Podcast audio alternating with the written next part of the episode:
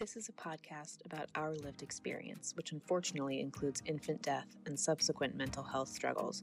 Please take good care of yourself and only listen if this content feels safe for you right now. We'll still be here when you're ready. Hi, I'm Judith.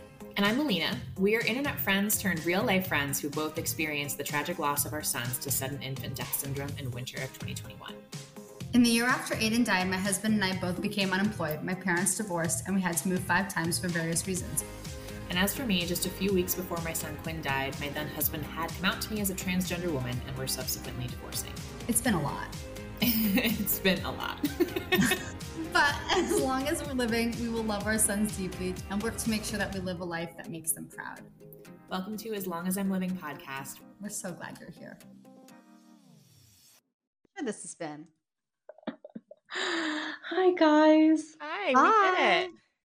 Um, I'm so happy to see you, Rachel. It's wonderful so to see you. you. When I originally asked you to be on the podcast, you were so wonderful and gracious, and then it and said yes, and then it took us like three months to actually schedule it. So I appreciate your flexibility. I'll just remind you again with like what we're looking to capture from these meetings yeah. is that um, after loss, friendships change mm-hmm. in a lot of different ways. And I think also as the friend, your experience was completely different than my experience being on the inside. Mm-hmm. And I think that a lot of people who've experienced traumatic loss like this um, have like people that used to be in their life every day disappear. People that were not really in their life every day are now there every day. Like everything is right. different after, right. but it's hard to put on word it's hard to describe exactly what changed. You just mm-hmm. know something changed, but you don't know what. Alina, is that mm-hmm. right? Yeah. Mm-hmm. So um, we just want to share both perspectives, like from my perspective and from your perspective, mm-hmm. like what our relationship was like before the loss, what the days and like the immediate weeks after the loss was like from your perspective and from our friendship's point, and where we are now in our friendship. Mm-hmm. Does that make sense? Yeah. So we'll kind of do like a timeline. Mm-hmm. So why don't we start by explaining to Alina like what our friendship was like um, before the loss? Yeah, and tell me a little bit about yourself too, like just a little bit. It doesn't have to go crazy, but sure. I just want to know who you are. Yeah. I think our listeners would too. Um, so I am uh, a mother of four, and um, the ages are five and under, so they're pretty young. um, and I'm a teacher, but right now I'm just with the kids at home with the baby right now, but during Corona, I was with the three boys, and now I have a girl.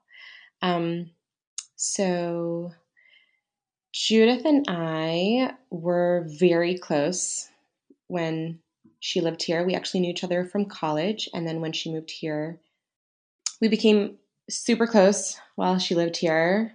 One of my closest buddies, and um, we did everything together from random workout classes to just walks in Forest Park or parties and um, lots of volunteer work together because Judith is a doer and I like doers.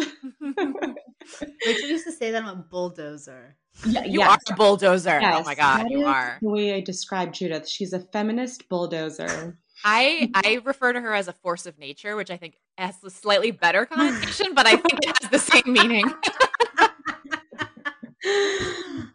I and I, I like to associate myself with with people that are open to progress and change and are willing to sometimes go against the norms to try to create good for the society. And Judith is one of those people. So while she was living here, I feel like a lot of our life ended up being connected somehow to those types of topics like um, mm-hmm. just how are we going to improve the community and how are we going to make everyone's lives better and like one of the things that rachel and i did is that um, we started like a women's group that met monthly and every month a different woman would present on like an interest a topic that was interesting to her and i think it was just i think so many of the women in st louis where i lived there um, some of them were doing the work that they did when they graduated college. Some were not working at all. Some of them were like like everyone kind of had diverse. It wasn't like everyone was doing exactly what they were interested in all day. Some of them were doing different things, and so it's just a way for people to learn something new and to see a different side from women that we saw every day. We saw a different side of them when they were talking and presenting and like um, really getting excited about the things that they were passionate about. So we learned about organic foods and about like positive psychology. And I spoke about voting, and Julia spoke about um, like weight bias, like people who are overweight and the biases that they see like we just learned i think that we like learned a lot of things i feel like i learned a lot and that was actually one of the coolest things that i feel i've done because i just feel like i got to know people i made new friends i just like mm-hmm. and it went learning. on for two years it went on it went until on you years yeah yeah and i love but still it was like fun and it was a fun way to get people together yeah right. it was amazing it was a way for everyone for the women to get together be inspired and leave having learned something new yeah and it did continue through corona which was really special yeah we learned. A, I feel like we learned a lot about I each other as it. people too.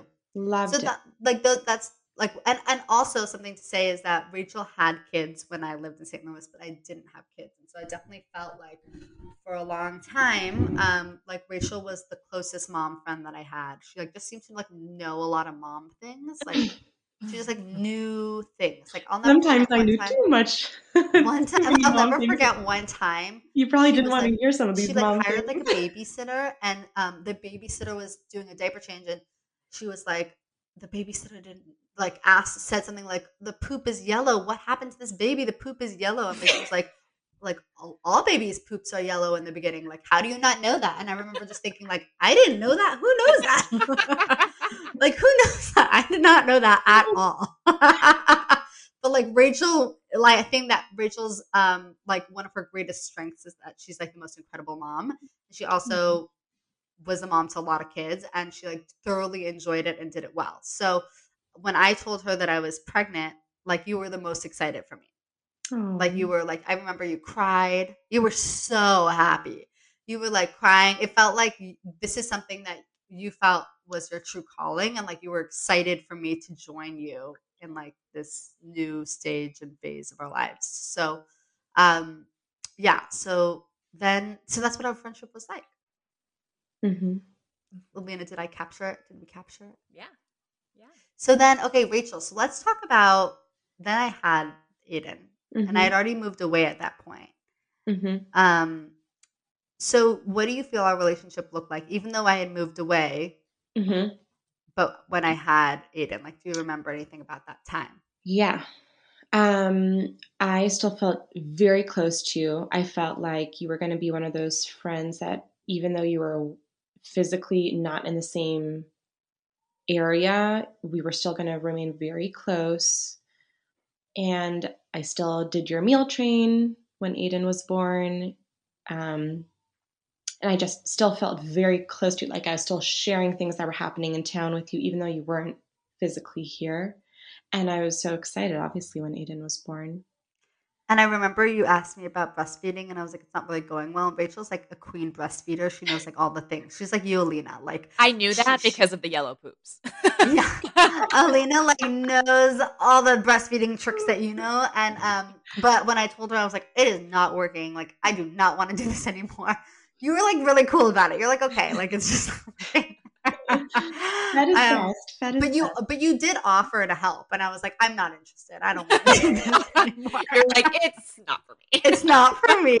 You were so nice about it. You was like, everyone has what's right for them. Everyone has to do what's right for them. Okay, so how? Okay, so let's go to the like when Aiden did die. So how did you find out? Because um, because I did not call and tell you. I didn't text you either. So how did you find out about it? Hmm. Um, I'm gonna I'm gonna try my best to uh, hold back my tears, even though I feel them coming already. um,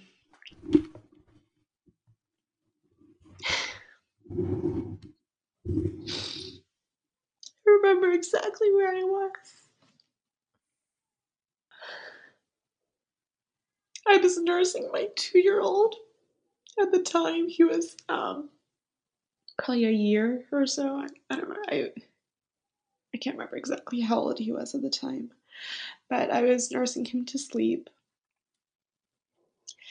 And I, um, a mutual friend of ours had contacted me and she and she asked if I had spoken to you. And I think maybe another person texted me too, asking if I had spoken to you. And I just felt like, oh my goodness, what happened? I actually thought initially that something may have happened to you. Um, and so then I got a call and I, I picked up and I, um, and I was just putting the baby, my baby, to to bed for the night. And I and I got the news and I left the other room and I was just in shock. And I just I couldn't even process. I couldn't even understand. It just didn't make sense, you know. Mm-hmm. And my husband is in the process of putting our other two kids to bed at the time. So it was I just I was just, you know, in shock. And what what um so what did you do next? Um I think I just tried to keep calling you. I probably just flooded your phone with I probably I don't know how many times I called, but but I know I didn't answer. Yeah, yeah, yeah. No, you did not answer, but I just I don't I I don't know. I'm not sure what I was thinking. I was probably thinking I need to be there for you, so I just called. Yeah. You know. I, and I know I can I can imagine there's also some sense of like, oh, it must be a mistake. Like, let me just call Judith and clear this up because this can't be real, right? Like this can't yeah. be true. Like what's what's going on? You know? Why are people calling me, telling me this information? This this can't be happening. Mm-hmm. So when you weren't picking up your phone, I called Julia and, and she listeners, we also have an interview Julia. with Julia. Yeah, I think hers will probably come out first. I'm not quite sure, but either you have already heard from her or you will hear from her. so I called her and she confirmed the news. And I think we just remained on the phone, not talking and in shock, just confused. And trying to figure out what we were supposed to do as your close friends, like what the next step was and how we could support you. Um, and then and I, I know Julia had shared that she was going to come. She was going to fly out. Yeah. And I um and I was absolutely going to come too. And I, um, I was still nursing at the time, so it was um, lots of, you know, logistics. odd logistics were running through my head of how do I keep the baby here while I'm nursing and how do I maintain my milk supply? Like just random things that I that were just taking up my brain space, and I just didn't know I just I just was I didn't know what to do. I didn't know what to do. I didn't know how to move forward. I didn't know, um, and I was just trying to f- figure out piece by piece how to just take a step forward, and how to support you and how to be there for you. But at the same time, I, I don't blame you at all. But you weren't you weren't responding to me. You weren't talking to me at all. Mm-hmm. So and this has never happened to me before. Like I've never had a, a, very close friend who has lost someone like this, and I just I had no idea what to do. And I can imagine it was hard because I I know I wasn't answering your calls and your texts, but I was talking to a few of my friends. Like I was talking yeah. to Miriam, I was talking to Huva, and I had spoken to Julia earlier in that day. So I wonder, like, what were you thinking? Being someone who like desperately wanted to be in touch, but I wasn't responding? Um, it hurt a lot, and I didn't know. I didn't understand why. I didn't know if that meant that you felt less close to me. Mm-hmm. Um, and I I didn't know if I should continue to almost pester you. Like I didn't know if you wanted to know that I cared and that I was there, yeah. or if you just genuinely didn't want to hear from me. So I, I just, I wasn't certain. So I think I would yeah. try to go one way and then I'd try to go the other way. And then I bought the plane ticket to come out. Um, And actually, Julia and I were going to fly. She was going to fly from Boston, and I was going to fly from St. Louis, but we were going to arrive at the airport at the same time and try to be there together for you. And I bought my ticket. I had everything packed. I um, figured out babysitting situations and everything for my kids and logistics. And then a few hours before the flight left, I got a text that I should not come out. So, but Julia got the news that she should come out. So that's looking back, that's completely fine. I, I I'm so glad that someone was able to tell me not to come if if you weren't ready for me to come yet. But or and at the time, I I was really hurt from that just because I was trying to be there for you and I didn't understand or I couldn't comprehend why my friendship was not the same as another person's friendship that you were letting in. Like I, I didn't understand why you weren't letting me in to your space, to your safe space. Like I because it was too much for you to be around me. And I didn't know if it was because you were worried that I'd say something wrong. And then and then it just turned into I didn't I didn't know. I, I felt like I was walking on eggshells. Like I was so scared to say the wrong thing. Yeah. For a long time. I um I don't want to get there quite yet because I I feel like we're missing like a crucial step, but I want to yeah. say something to what you just said, which is like I think that there's a really delicate balance that happens because I I can tell you what I was thinking, but before I do that, I just want to say like how I think this is so common, right, Alina? Like, yeah, so where I really hurt friends, not intentionally. Like I was doing just the best I could in that moment, and I'll explain what my thought process was. But as I've kind of had these conversations with friends after, and even just being a year and a half out, I'm able to see much more clearly other people's perspectives.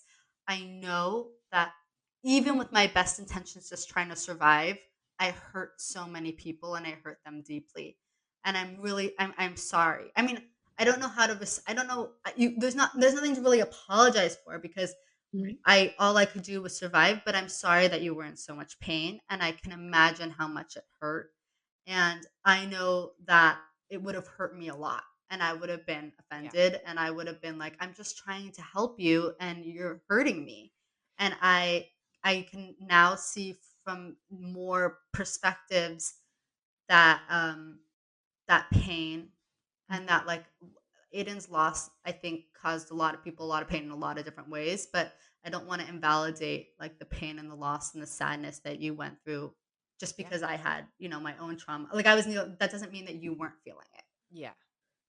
So I I want to say like I'm really sorry that you were really hurt in this process and I think that this this example, what you're talking about with the plane, was I know the first of many things that happen. Like I know that afterwards, you and we'll get there in a second. You did so much coordinating, like so much. You got me. You coordinated with all of my friends from across the country or even across the world to like you know, buy this beautiful necklace and you raised money for me to get an Airbnb gift card. And I know that you contacted Airbnb and asked them to give me like a separate gift card. And like, I know that you did not stop working and did not stop thinking about Aiden for a long time, a long time. And I know we'll get there. But I think uh, what I imagine is going to come up in these next few minutes of conversation is that you continuously were doing the absolute best that you could and you were trying in the way that you knew best how. And I continuously shut you out and I continuously, um, I think I continuously hurt you inadvertently in the process. Mm-hmm. Yeah. People, grieving people are assholes. Yeah. Right? Like they kind yeah. of are. Well, they're, they're self-centered. Like self-centered. Yes. selfish. Yes. And um yeah, they're they're selfish. And I think like I said, I can be doing all the right things for me with that and still hurt people a lot. Yeah. And I'll say with Rachel, um, that decision to say, you know, don't come. I also told like a few people not to come. I told quite a few people. There were some people who were already in the air, um, but I did tell some people not to come. And um, I think when I think about you, Rachel, all I think about is motherhood. Mm-hmm. I think it defines who you are as a person. I also knew that you wanted more kids and that you were in the process of trying or getting ready to try. And at that time, that was something that was really sensitive to me. Mm-hmm. Um, I also know that you have three boys, some of whom share the same name as Aiden in his mm-hmm. middle name and, mm-hmm. and his first name too. Um, and that was something that was really painful for me. And I felt like in that moment, I didn't think that you would say the wrong thing inadvertently in that moment. That's not what I was thinking. I just remember thinking like it was so painful to see you being an alive mother that it was I just it was a stab in the heart. Not only did you have one alive child, but you had 3 mm-hmm. You didn't have one boy, you had three, and I know you wanted more, and I knew that you were going to have as many as you wanted. Mm-hmm. Um, and so it just felt like a slap in the face. Mm-hmm. Nothing that you did personally, just the circumstances of your life. Right. The circumstances of your life felt like a slap in the face to mine. And I think that's why ultimately I like really shut you out is because it really hurt to see everything that you had and I had nothing.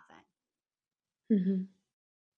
I know that everyone has that everyone has their own problems. I don't, you know, I'm not saying I don't think you have any problems. I know you have. Everyone has problems, mm-hmm, right? But it felt like it just felt so personal. The other person that I actually froze out at that time was my sister. I didn't talk to my sister. I didn't look at my sister. I mean, she was there, but I was not.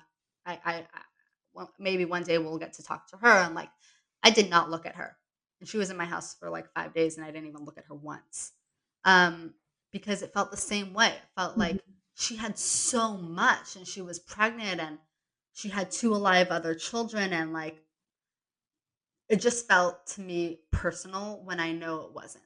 So I think that's why in that moment I had said like I just I didn't know how to interact at that moment, but I do remember a few days later. It must have been Sunday. So Aiden died on Thursday because I remember where I was. Aiden died on Thursday, and I called you on Sunday. Must have been. And I remember you answered the phone, and you were so emotional, and I could hear your kids in the background. I remember, and I remember it being like I remember like wanting to vomit because I was driving. But I remember saying to you, Rachel, I know you're thinking about me. I know you care so much. I know. I just can't right now, but I know. And that's what I I remember that conversation. That was like the first time we spoke. Mm-hmm. Um, and I also know at this time that you were, like I said, doing things in the back end. Like you, there was like a whole WhatsApp group that had been created because I didn't want um, a meal train, but everyone wanted to make one. And so I know Rachel had sent food mm. and I know she had been coordinating with a bunch of other people to do, like I said, like a bunch of other things. So I, even though I continuously froze you out, you somehow continued to give. So do you want to talk about that? And first of all, do you remember that conversation that we had? Yeah, I do remember that conversation. And I remember I'd, it was like a few days of, I was, I mean, my husband Zach and I, obviously we, this was like everything we were thinking about the whole weekend and and then when I did get that call from you, I was like, oh my gosh, Zach, Judith is calling me. So I, I just I tried to escape the kids, even though they were all home. And I was running down to the basement and I closed the door behind me. So you may have heard me like in the transaction. I didn't want to miss your call. Yeah. And I, I remember I picked up and, and you said, Rachel, don't don't say anything. And I and I I and I first just listened and then I, I just I didn't know I didn't know what to do. I didn't know what to do. I didn't know I I just was in this point that I I just wanted to give you everything and I didn't know what you wanted from me. I wasn't sure. Which is very valid. I mean, you didn't probably know what exactly you wanted or needed but uh, and I was in, in the same situation on the opposite end. I just I wasn't sure what to do. I was just stuck, and I just figured I'll try the best that I can and I'll try whatever things that surround you that I could do to to help, whatever ways. Um, and then whenever How do you, you remember ready. feeling after that conversation? Like, did you feel it was hurtful, or did you feel like you were glad I called, or did you feel like, like, what did you feel hanging up after that phone call? I think I was just glad that you were able to talk to me. Yeah. I think I was just trying to figure out what to do next. And then like tell me how that whole like WhatsApp group, like what what was going on over there because I feel like you were the queen of it and I don't even know what was going on. Everyone was just trying to figure out how to help and um, whether it was to um, mention to learn in Aiden's memory or to raise money for SIDS awareness or to send food. Everyone was just trying to figure out the best way and everyone was being very supportive in the group itself. I mean because everyone was also everyone that was in that group was very close to too but it was all from different like people like different stages and ages and completely different like the, i don't think you guys knew each other no we didn't but actually i ended up befriending some of your friends mm. like your friend miriam yeah. she and i ended up talking a lot afterwards um, just because I, we would just try to bounce off each other with ideas of how to help or whatever it was.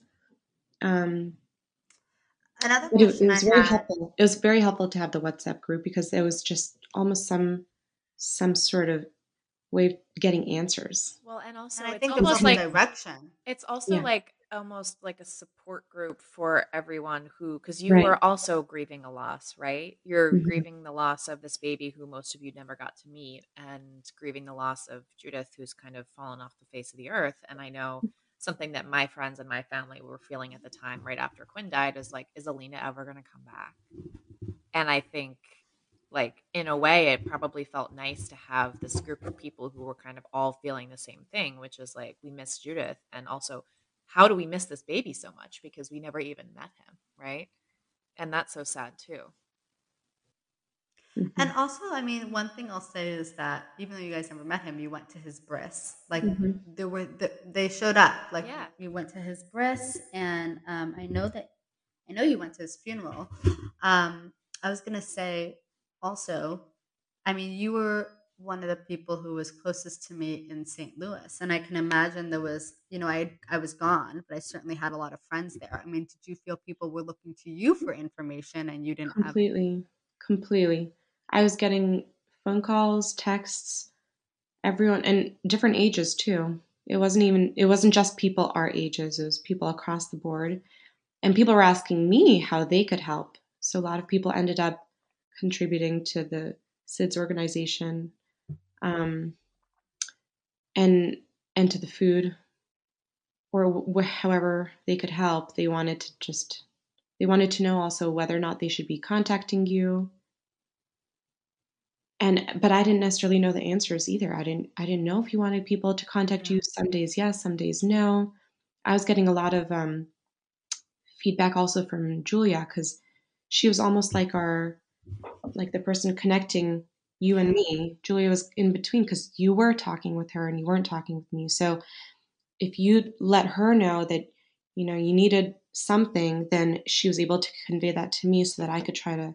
And was that helpful or was that hurtful in that was way? Very helpful because I was getting almost nothing. Like I, I just had no idea. And people were asking me, how are you? Do-? I mean, obviously you're not doing well, but, but it, you know, what's, what can we do? Is there anything that, Ju- that Judith wants? And I just, I had no idea what to tell people because I just, I was not communicating with you. Yeah. And I, and I kept trying yeah. to call and I'd leave you messages on your phone and I would text and, and I remember many times you would say either you were in the middle of dinner or it was too late or it was too early or it just wasn't a good time.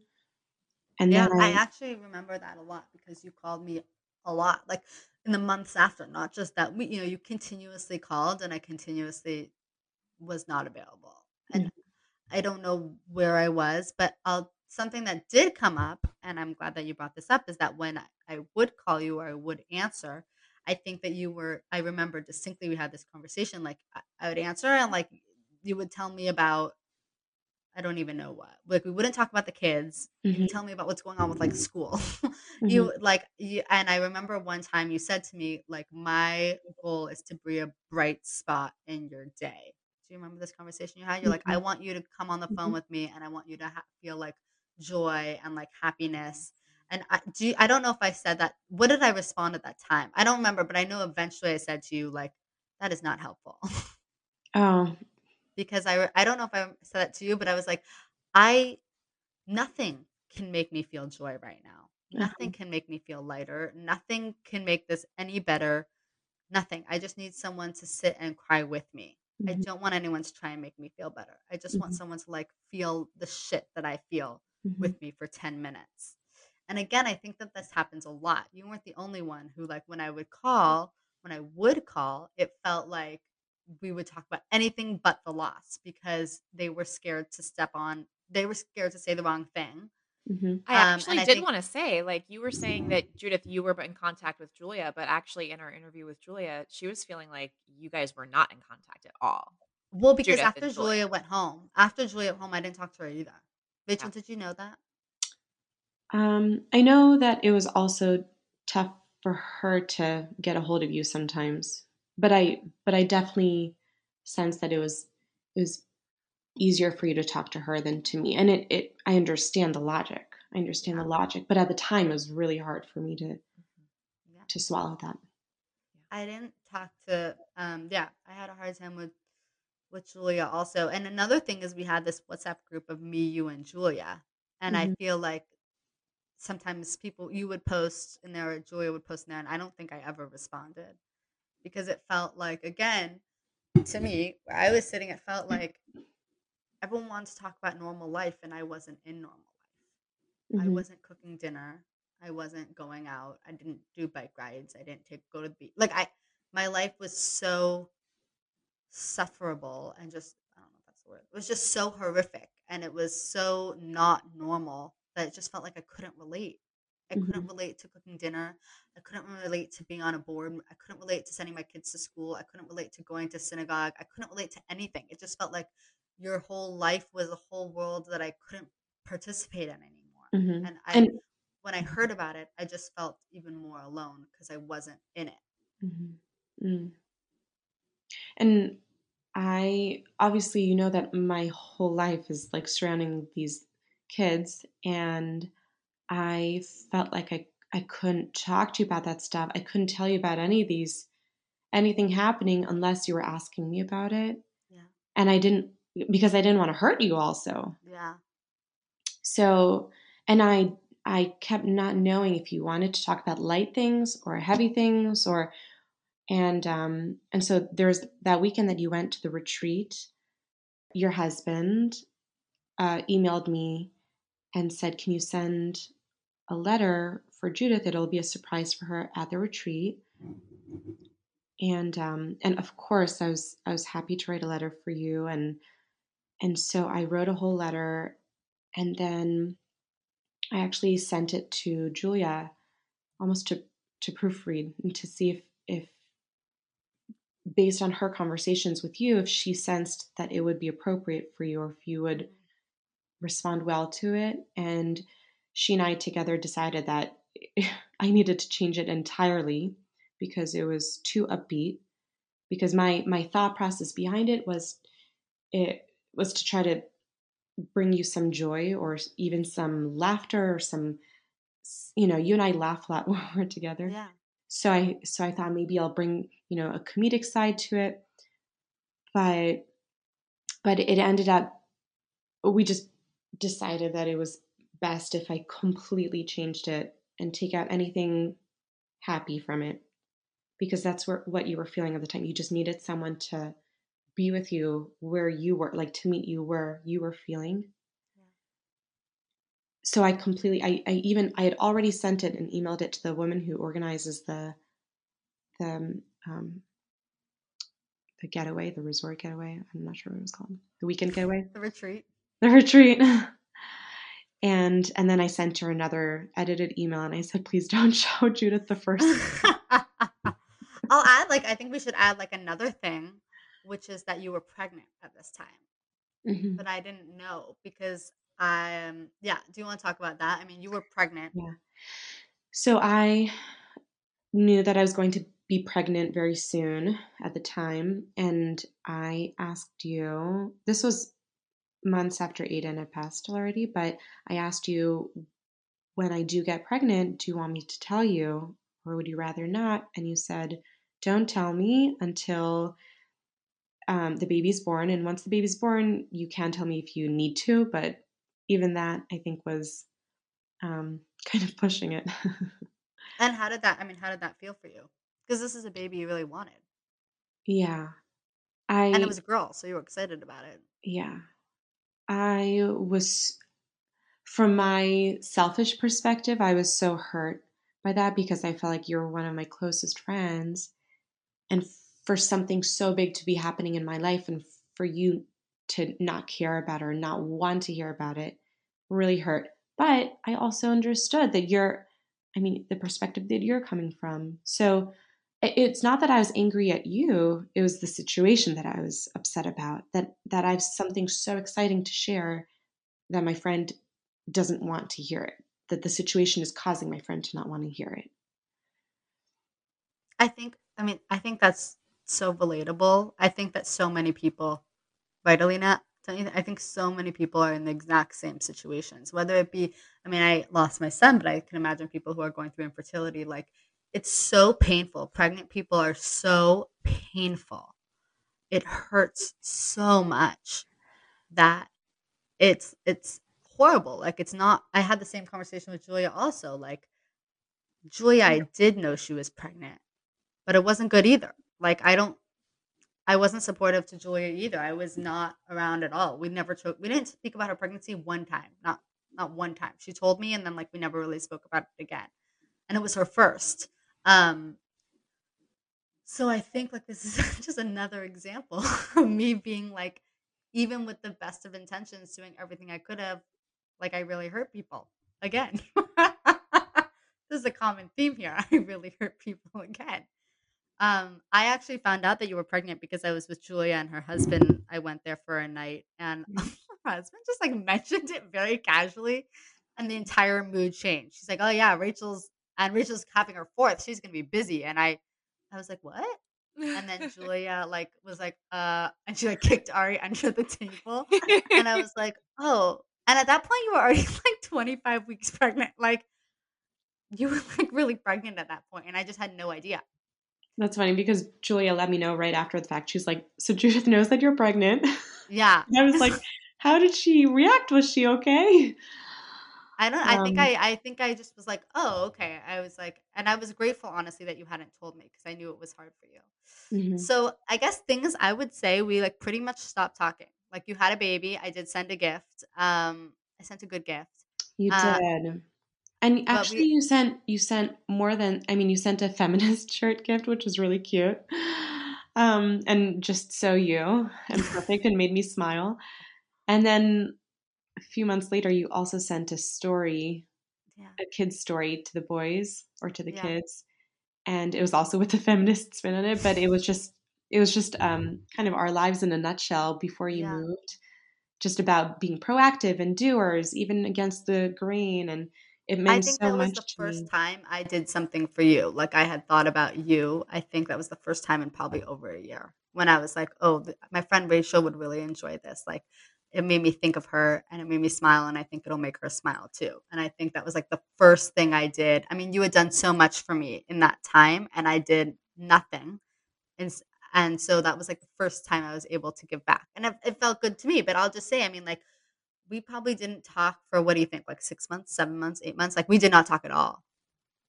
Does that sound right? I don't remember the timeline, but it did feel like a very long lull. And I I did feel after a certain point of me giving and giving and giving, I did feel like I'm I'm just so done with this. Like not not with our friendship, but I'm so done with me feeling like I'm giving my all and just it's not reciprocated whatsoever. I didn't think you wanted to talk to me because you weren't returning my calls, you weren't returning my texts. And like that's um, understandable. Um, of course you would think she doesn't want to talk to you if you're reaching out, you're calling, you're texting, you're emailing, you're sending food and she's just ignoring you. Grieving yeah. people are such jerks. I mean, Alina, we all understand why. We all get it, but like it's it must have been so hard. Yeah. And you know, Alina, I was thinking when she said that, I was thinking about you because from where we sit, we always say to each other, like, I really hope my friends don't give up because I still need them yeah. to keep giving, even though I know I'm being a piece of shit. it's so hard because it it's is. like I needed so much and I could give so little and I'm still I needed so I you just don't feel good it doesn't feel good to always be on the receiving end of needing. Mm-hmm. and and then slowly what happens and i think so many people can relate to this is that people get tired of giving because it's exhausting to give to someone who doesn't answer your calls. Um, and so what happens is you just have fewer and fewer and fewer friends. And then you wake up 18 months later you look around your life and you've now lost your child. Your relationship with your spouse might look different you've lost a lot of friends and you mm. don't and people don't like feel good necessarily about your friendship. And so you basically have this like teeny circle of like the people who are left. It's like you mm-hmm. maybe your parents maybe maybe then, like, your siblings. one, maybe your siblings maybe and then like one or two friends and that's it and that's it and and i started out with like this whole world of friendships and people who i loved so much and who meant so much to me and who we did so many beautiful things together and our friendships mattered and were dynamic and interesting and added so much to my life and a year and a half later i have no kid no friends uh, like it's really i i feel i've done the best i can to restore some of those friendships and we'll talk about that in a minute but like that's uh, the loss is so great because naturally, even with everyone doing the best they can, everyone giving all they can, everyone doing it with the best of intentions, you still end up yeah. with nothing. Alina, and do you feel the same way? Yes. And I think the other thing that I want to just say is that you can't, you also can't possibly predict which friendships are going to be the ones that would fail because I think it actually is kind of nonsensical. Like it doesn't actually make any sense. Like Judith, right. you were able to have some relationships with people who still were parents, but like you said, you couldn't be close with your sister, you couldn't be close yes. with Rachel. Like I don't think that it actually is like a formula where it's like, oh, I lost my baby, so I can't be friends with people who have babies, or like, oh, right. you know, I lost my husband, I'm so I can't friends. be friends with married people. Like, it's not, it doesn't make any sense. And it I doesn't make any. And even sense. if asked directly, why can't I like be close with this person for these couple of months? Like, I don't think you would have been able to answer that. I don't. I, I don't. And you know what's I think really unusual is that um, I have a friend that lives in St. Louis that I am friends with, who has seven children. so I mean, Rachel has four, but this friend has seven, and I think it it makes no sense. It's not, and she also was pregnant. It makes no yeah. sense at all. It is not rational, yeah. and it's not intentional. And Talia certainly did a lot less for me while I was in pain than Rachel did, who was calling Amazon. Like, I, you know, I and yet I could be friends with Talia, even though she was inherently less of a good friend to start with and did less for me during my time of need and has seven children. And I couldn't be friends with Rachel, even though Rachel did everything right. She loved me so much. She had only, like, she was a closer friend to begin with. It's not rational and it doesn't make any sense at all. And I would hate if Rachel walked away thinking that it was her because it has nothing to do with her I don't understand yeah. it myself. I don't know why one pregnancy was triggering and another pregnancy was not. I, I don't know. Yeah. I don't know. How does that do, how does that feel to hear, Rachel? Yeah, Is that, that feel better or worse? I, guess probably make, I don't know if that makes it better or Judith, worse. That actually means a lot to me. That means a lot. Also because I haven't heard you say this at all. Yeah. So hearing it and talking this through is actually very helpful. I'm I'm really I'm happy to hear that because I feel like it's um I feel like it feels good to me. Like it feels good to hear. I, all the things that you said, I'm not surprised to hear. I knew this was going on, but um, I think that the one of the steps to repairing friendships is like having a conversation like this where we can both acknowledge that we are doing the best we can, you know, mm-hmm. Mm-hmm. and that there was nothing no one did wrong. You didn't say anything that really hurt me. I didn't, you know, no one said anything. You did nothing wrong. I just couldn't. And now maybe I can. Mm-hmm. I can't explain it any way better than that. The other thing I'll say, I also like, you know, I want to make sure we touch on where we are now. So, like, Rachel, where would you say we are now in our friendship? How would you describe it? So, when you came to visit a few weeks ago, that was the best, by the way. Loved seeing you for those few hours. Um, Were you surprised that I had reached out to you?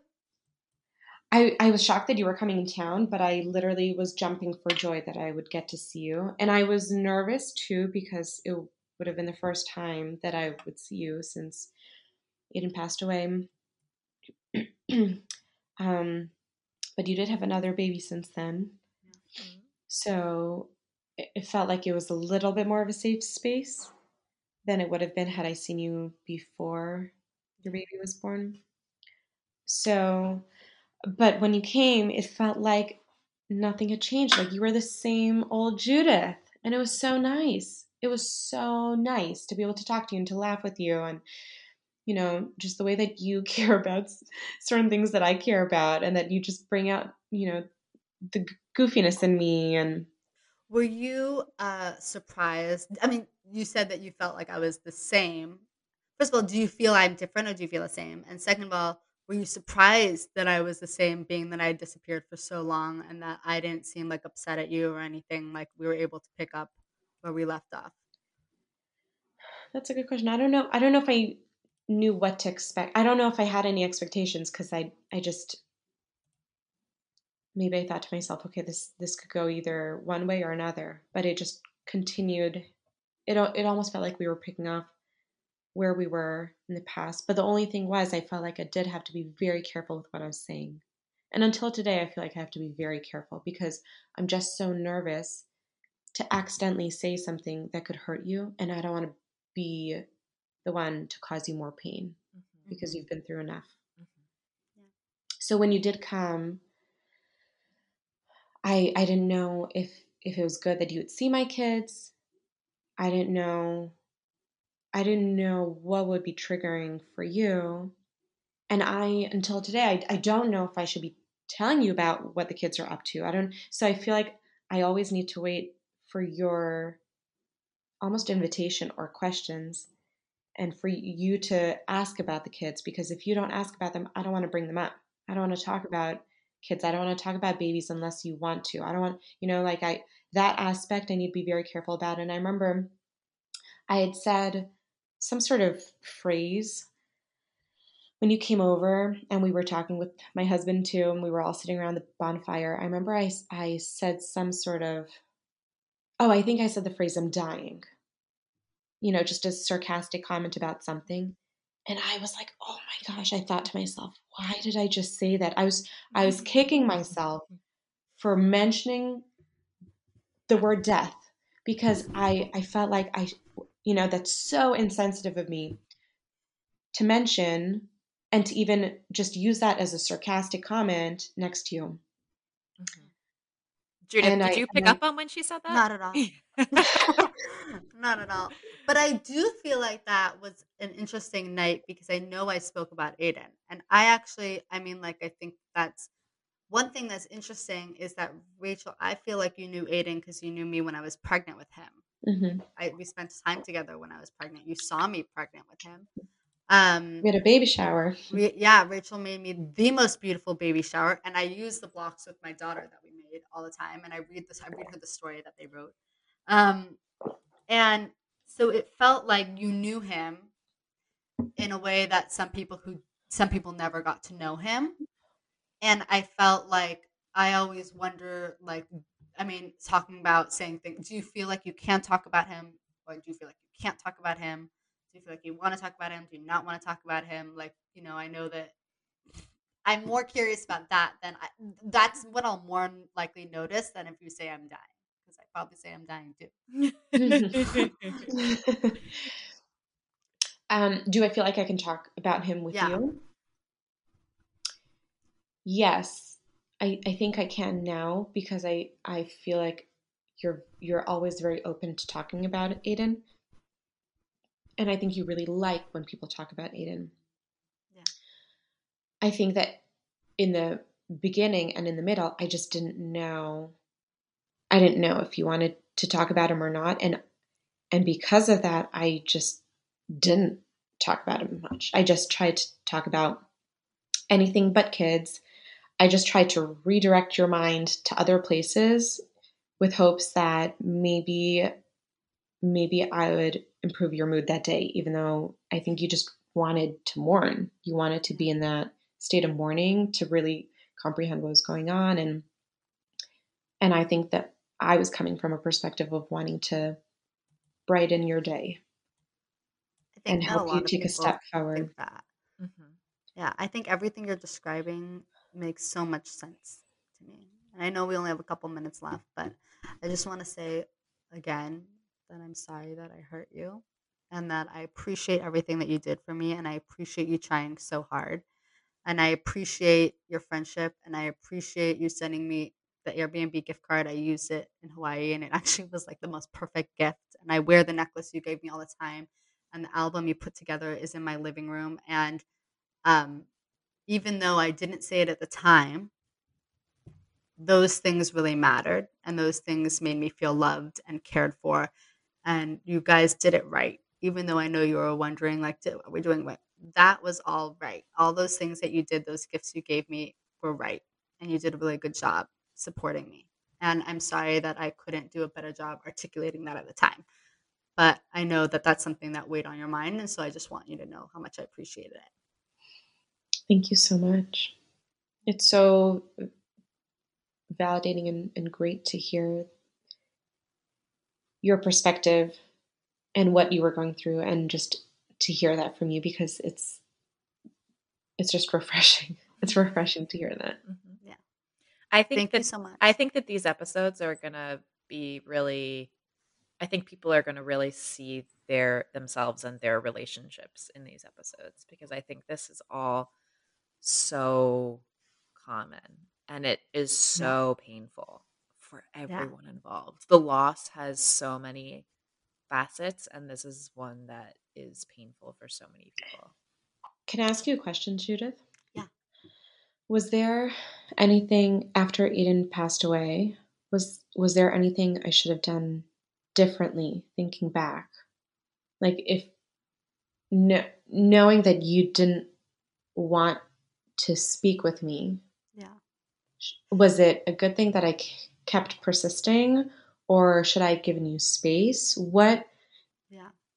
I think it was really good that you kept persisting because it made me know that you were thinking about me and you cared. I was never going to answer the phone. So it didn't matter what time of day you called. I was mm-hmm. not going to answer the phone. I didn't want to talk to anyone. But I knew that you called, and that meant a lot. And I mm-hmm. would say the only thing that I think could have been done differently, and the, there was no way to know this at the time, but um, I think there's this piece of like carrying the loss with me, mm-hmm. remembering Aiden with me, like all the things that you do in memory of him, like share with me because those are things that I treasure and it makes me feel like I'm not grieving him alone. And knowing that other people are grieving him too feels really good. So it's not like it's not just about taking care of me, which you did so beautifully, but also helping me grieve his loss and remembering him and loving him and talking about him to your children, talking about him with your family you know the the nursing room having it in his name like all those little things of just remembering him loving him honoring him that also really helps too mm-hmm. um but i think these are the one of those things that it's impossible to know because we're 30 and this has never happened before mm-hmm. Mm-hmm.